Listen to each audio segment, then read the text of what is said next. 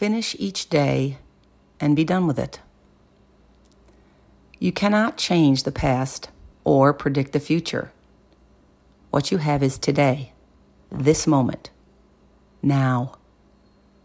As humans, we tend to overthink and rehash every mistake we make.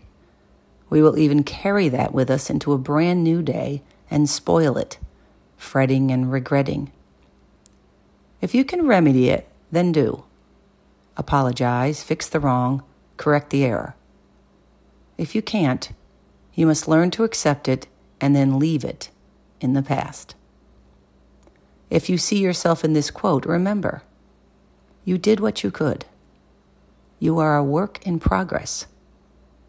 Leave yesterday behind and embrace the new day serenely and with a positive outlook. Be better today than yesterday.